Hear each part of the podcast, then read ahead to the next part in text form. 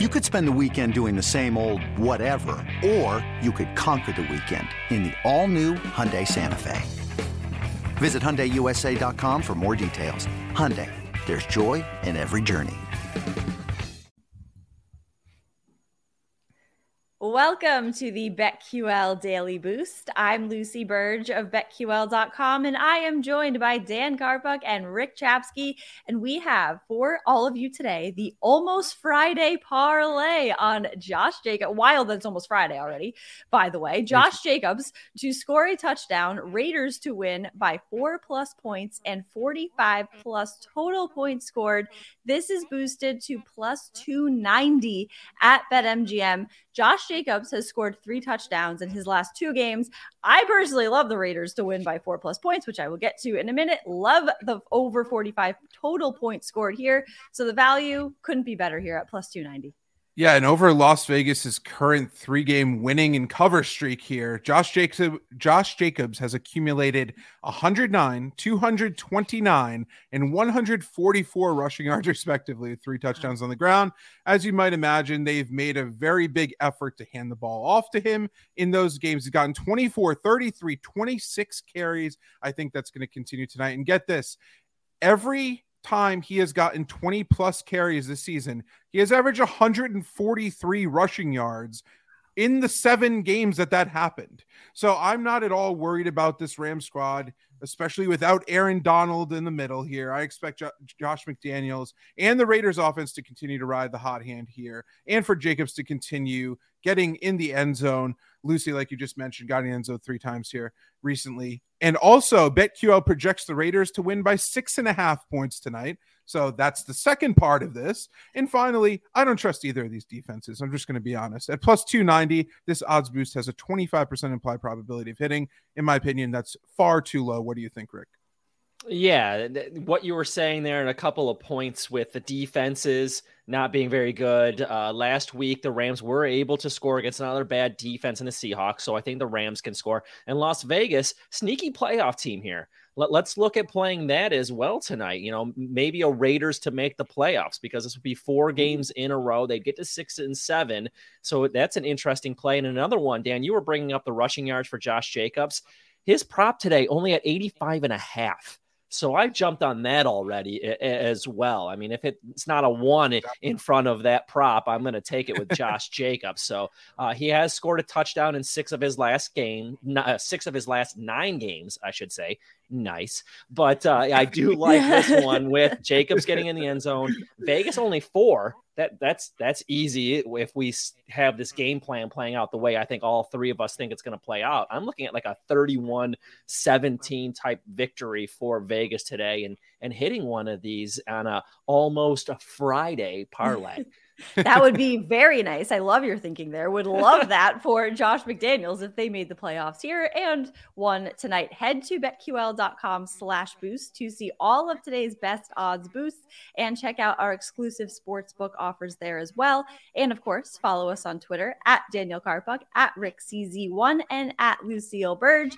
Our favorite bets for today I like the Raiders minus six and a half against the Rams here. The Raiders have covered the spread in their last three straight games, while the Rams have failed to outright cover in five or in yeah, cover in five of their last six games. So I like the Raiders to handle covering this spread. The Raiders have also covered their last two spreads on the road, and the Rams have failed to cover in two of their last three spreads at home. So with Vegas's recent success in mind here, I really like them to keep that going tonight and cover this spread. I like it, Lucy, and I need to make an apology for my pick yesterday to everyone out there. The Atlanta Hawks got oh. dominated by the New oh. York Knicks. tough one. Night. I was on them too, and that was Trae Young. One. Oh my gosh. yep. I yep. didn't know Dejounte Murray was going to get hurt in the first quarter and not be able to play. I didn't know that Trae uh-huh. Young had gotten so cocky that he wrote King of Broadway on his shoes. Oh, and God. then oh, laid a complete egg oh. in that game, and they oh. lose by 20. So maybe I'm Man. not backing Trae Young in the garden anymore because that was a disaster. But uh, we're going to stick with basketball. We're going to go college today, and we're going to look at the Big Ten right in my backyard here. Uh, Rutgers very good at home in Piscataway. They just beat Indiana. Great defense.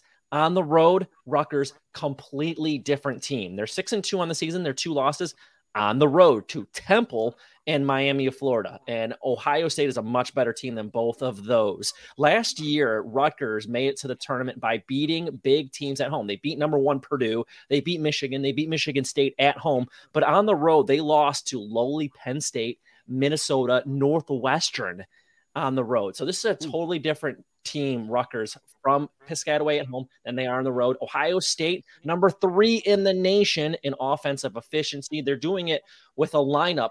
Eight games this year, eight games they've had the same starting lineup, and that is good, especially when you're hitting in heading into Big Ten play. Consistency and one of their best scores, actually their best score off mm-hmm. the bench in Sensabaugh, the freshman. So I like Ohio State here tonight, minus five and a half at home being the key in Big Ten play. Love it. Love it. I'm going to go to the NBA. Blazers plus one versus the Nuggets. Damian Lillard is back. This Blazers team is whole once again. Now, with Anthony Simons as a legitimate 30 plus point scorer potential. Uh, did I say that right? I didn't say he's that right. Been, he's he been has the potential right? to score 30 points every night. That's what yes. I meant. Jerami he Grant, might, is he better than McCollum? I mean, I, I mean, that was he at least does the same thing. Yep. Um, you know, I, I think you know the sky's the limit for him. Jerami Grant playing at an all-star level so far this year, and Jusuf Nurkic having the girth to match up with Nikola Jokic on the interior there's very few guys in the league that physically can match up against Jokic, and Nurkic is one of them. I love Portland's outlook tonight. The Blazers have won and covered in back to back games heading into this one. Denver's riding a three game losing and no cover streak. And with Michael Porter Jr. still out, the Nuggets are going to be forced to rely on Jamal Murray and Aaron Gordon offensively. That I think gives an edge to Portland here just because of those guys have been so inconsistent and it's so frustrating to watch. Outside of, of Jokic, this team can't really rely on anybody. So I'm giving the clear edge to Portland at home. This is partially a gut pick, but also, you know, the way that these teams are, are currently playing, I, I think that the Blazers have an edge. Love that. Love the girth factor there too. That's very important. Subscribe to the. that needs to be a new metric. New metric. That in. Girth, girth, factor. girth. I think you calculate that and you get uh yeah the equal to uh how many points scored per potential for the night. It's better than goblin mode. Yes. Goblin mode so. and girth factor. I think those are two very important stats to look at when you make your picks. And subscribe for all of this and more. Subscribe to the BetQL Daily Boost wherever you get your podcasts.